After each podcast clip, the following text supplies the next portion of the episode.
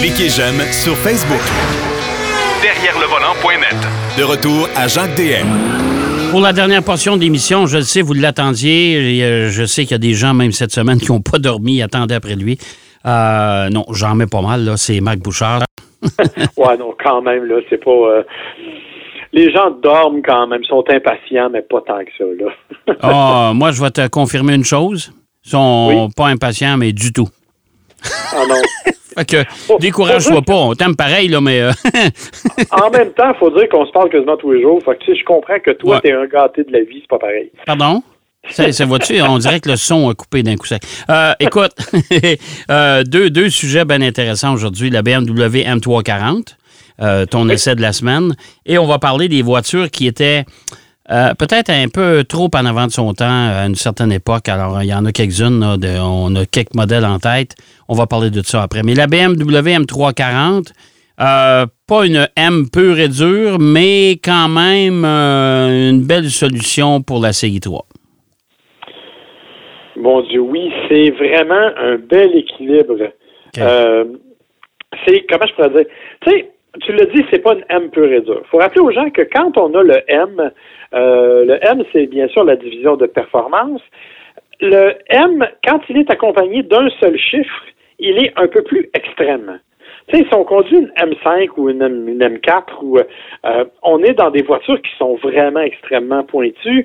Et comme je dis un peu à la blague, c'est des voitures qui vont, si tu fais pas attention, tu vas mourir une fracture du crâne parce que les suspensions sont tellement rigides Ah que, ouais, que- que la moindre bosse et au moindre nid de poule, tu, tu te pètes la tête au plafond. Oui, tout Euh, à fait. J'exagère un peu, mais à peine. Euh, bon, je veux dire, on a tous vécu des expériences avec des vieilles M3 avec des boîtes qui n'étaient pas nécessairement appropriées à la conduite urbaine. Ah non, non, non, non. Moi, ça, je me souviens de ça. Et puis, écoute, euh, sur une piste, c'était magnifique. Mais en ville, euh, puis même sur la route, là, ouf, mon Dieu, c'était pas... c'était assez violent. C'était un petit peu trop violent, d'ailleurs. Exactement. Ben, la M340, c'est un peu le moyen terme. Euh, donc, c'est plus puissant que la, la 330 traditionnelle. On parle quand même d'un moteur 6 cylindres 3 litres de 382 chevaux, 369 les pieds de couple. Donc, évidemment, un moteur turbo, tu t'en doutes. Euh, il y a une petite hybridation légère aussi là, qui permet d'une certaine économie. Et euh, c'est jumelé à une boîte automatique 8 rapports et à un rouage intégral qui, en passant, fait un travail incroyable. Le X-Drive est vraiment super efficace. Euh, bon, moi, on se parle, il y a eu de la neige au cours des dernières heures et j'ai eu l'occasion d'aller essayer la voiture dans ces conditions-là. Et honnêtement, c'est rapide, ça réagit rapidement, ça vraiment, ça mord, c'est vraiment agréable comme conduite. Et c'est une voiture qui est superbement bien équilibrée. Euh, donc, pas trop, euh, pas trop exigeante au niveau des suspensions, mais qui te propose une direction d'une grande précision, qui répond rapidement. Et quand tu la mets en mode manuel, la boîte de vitesse se marie à tout ça de très, très belle façon. En mode 100% automatique, je trouve qu'elle est parfois lente à réagir, mais bon, évidemment, là, ça peut être aussi à cause des conditions neigeuses, justement, que j'ai pas pu maximiser tout ça. OK. L'autre élément, bien entendu, comme c'est une BMW, ben elle est aussi, euh, euh, tu peux vraiment modifier les modes de conduite. Et ça, c'est particulièrement intéressant si tu as envie de t'amuser un peu. Il y a un mode sport, il y a un mode sport plus, et il y a un mode sport configurable où tu peux toi-même déterminer quelles sont les composantes qui vont être affectées par le changement de conduite. Et c'est là, à ce moment-là, que tu peux vraiment avoir une voiture qui est totalement adaptée à tes besoins. Quand tu files un peu plus relax, ben, tu te laisses en mode confort. Et là, tous les systèmes sont au plus, au plus doux, je te dirais. Et ça fait vraiment une voiture urbaine très intéressante. OK. Autre élément, c'est une vraie berline. Donc, il y a vraiment quatre portes. Et il y a vraiment de l'espace en arrière.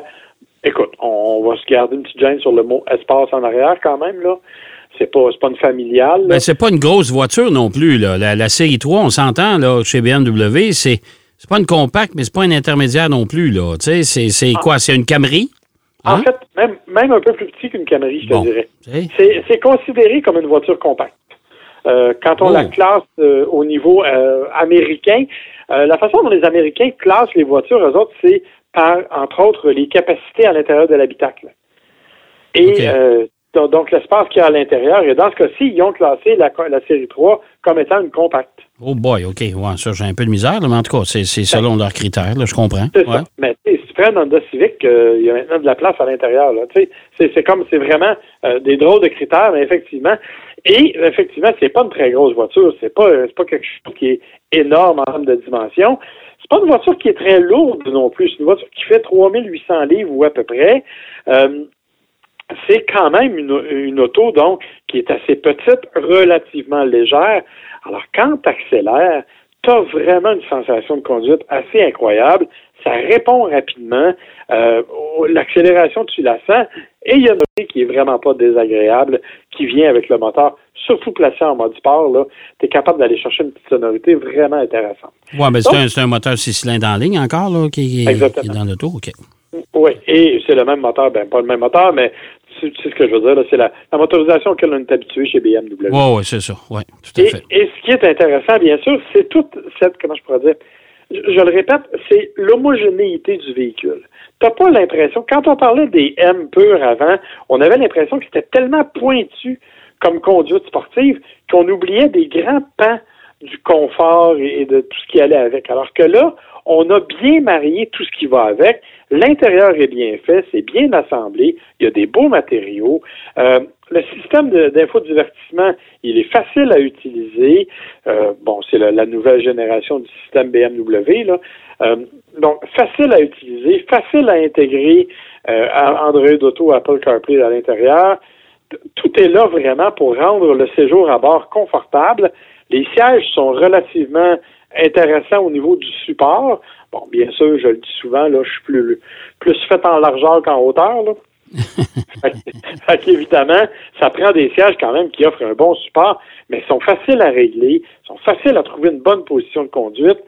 Honnêtement, c'est une petite voiture très agréable qui est, par contre, un petit peu dispendieux. À mon avis, la M340, c'est celle que j'achèterais. Si j'avais à m'acheter une série 3, c'est celle que je m'achèterais. OK. Euh, parce que je trouve que c'est un bel équilibre puissance, plaisir de conduite, confort et tout, mais elle est quand même 68 000 C'est pas donné, là.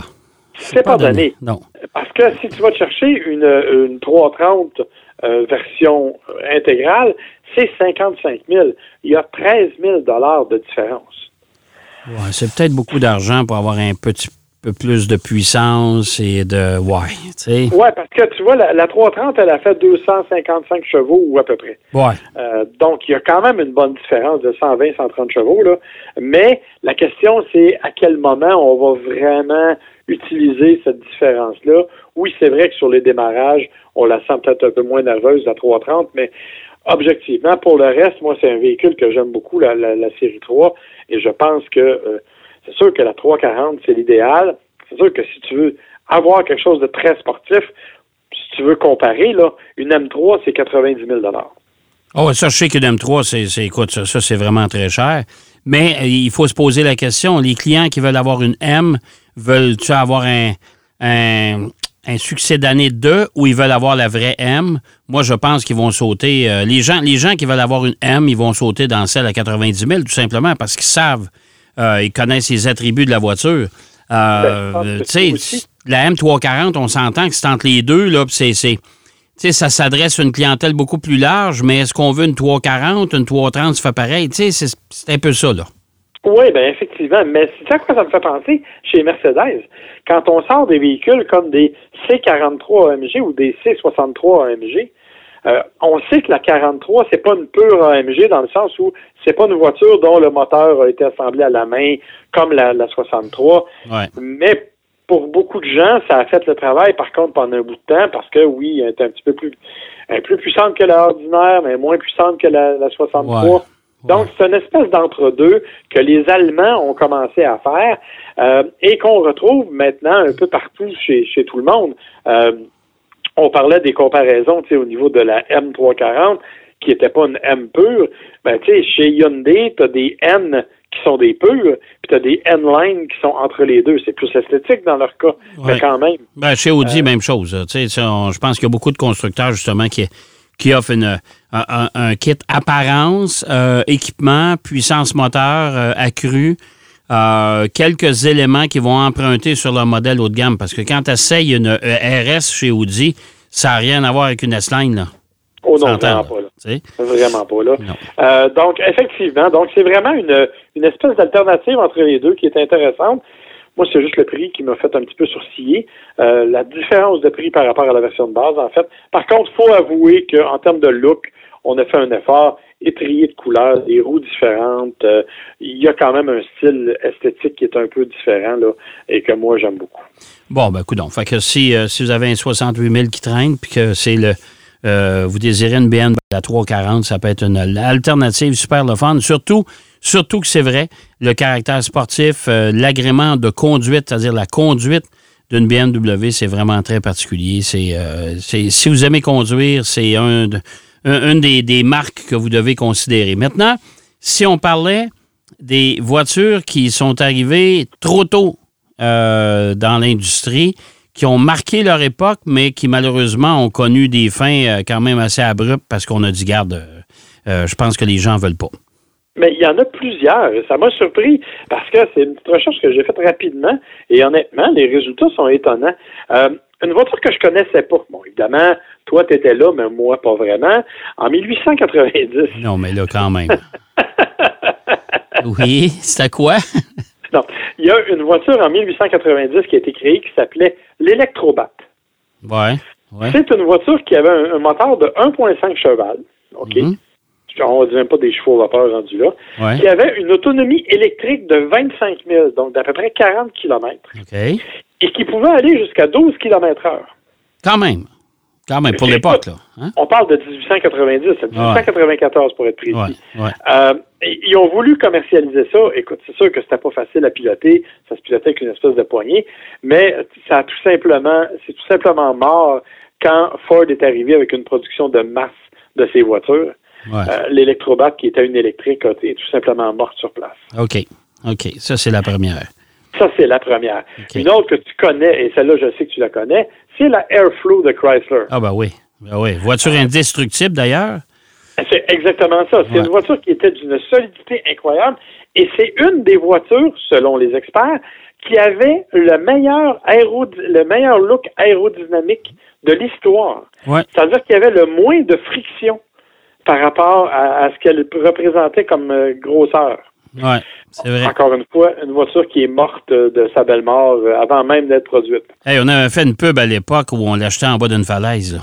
Oui, exactement. que, euh, on voulait démontrer que cette voiture-là est absolument indestructible. C'était la, la sécurité euh, au maximum. Mais euh, c'est vrai qu'elle avait quand même, elle avait quand même un look euh, assez particulier aussi. Là, on s'entend. Oui, oui, oui, il faut aimer le genre, là. Ouais. Mais ça, on va revenir sur le look particulier dans quelques minutes. Oui, oui. Il y en a une autre, et ça, je ne le savais pas. Est-ce que tu aimes les, les tableaux de bord numériques? Tu sais, le tableau de bord, avec, euh, au, au lieu d'être strictement des boutons, là, il y a un affichage numérique. Ouais. Ben, pour ton information, les premiers qui l'ont sorti, c'est Aston Martin en 1976. Avec la Lagonda, non? Exactement. Oui, hein?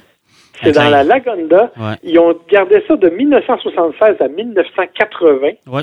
Puis Ouais. ils se sont aperçus que, un, les clients n'aimaient pas ça. Ils n'étaient pas capables de contrôler ça.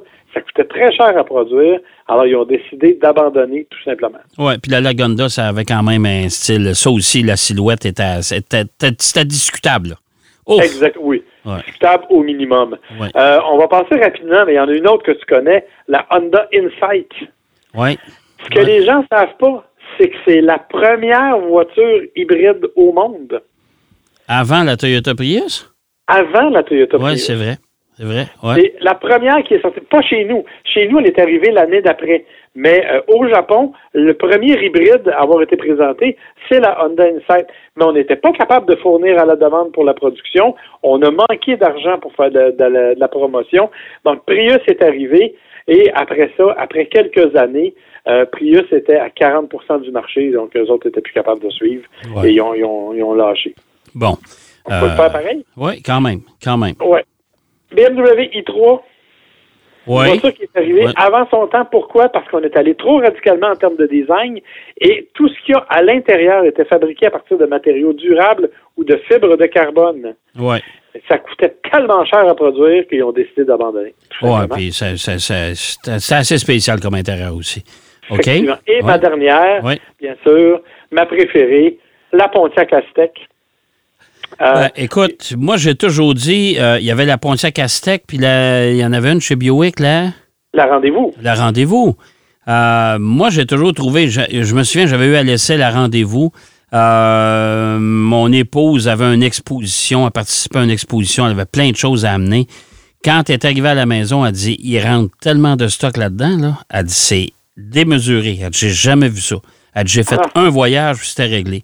Mais la Pontiac Aztec, tu dois avouer avec moi que la silhouette, là, wow, hein? C'était spécial. Moi, j'en ai eu pendant trois ans. je, l'assume totalement. Euh, mais je m'en servais beaucoup comme véhicule familial. À ce moment-là, j'étais gérant de l'équipe de soccer de ma fille. C'est moi qui transportais les jeunes, c'est moi qui. Alors, t'as raison, on transportait beaucoup de choses. Puis c'est vrai qu'assis dedans, on la voyait pas. fait que c'était déjà moins. Ouais, c'est ça. Mais tu as retrouvé tes amis depuis le temps, oui? Oui, exactement. mais, par contre, je suis obligé de te dire que regarde aujourd'hui les VUS coupés. Ah, on va voir le BMW X6. Ah oui, je le sais.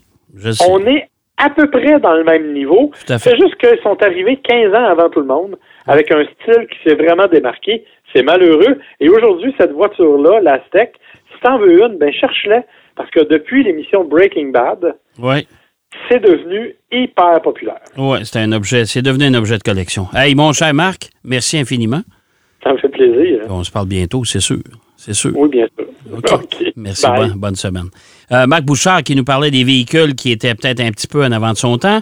Euh, et bien sûr de sa BMW M340 qui a eu à laisser. C'est déjà tout en ce qui nous concerne. J'espère que vous avez apprécié. Moi, je vous donne rendez-vous bien sûr la semaine prochaine. Euh, même heure, même poste, on aura encore plein de matériel à vous livrer. D'ici là, surtout, soyez prudents. La neige n'est pas disparue dans certains endroits du monde, entre autres chez nous. Allez, bonne route. Derrière le volant.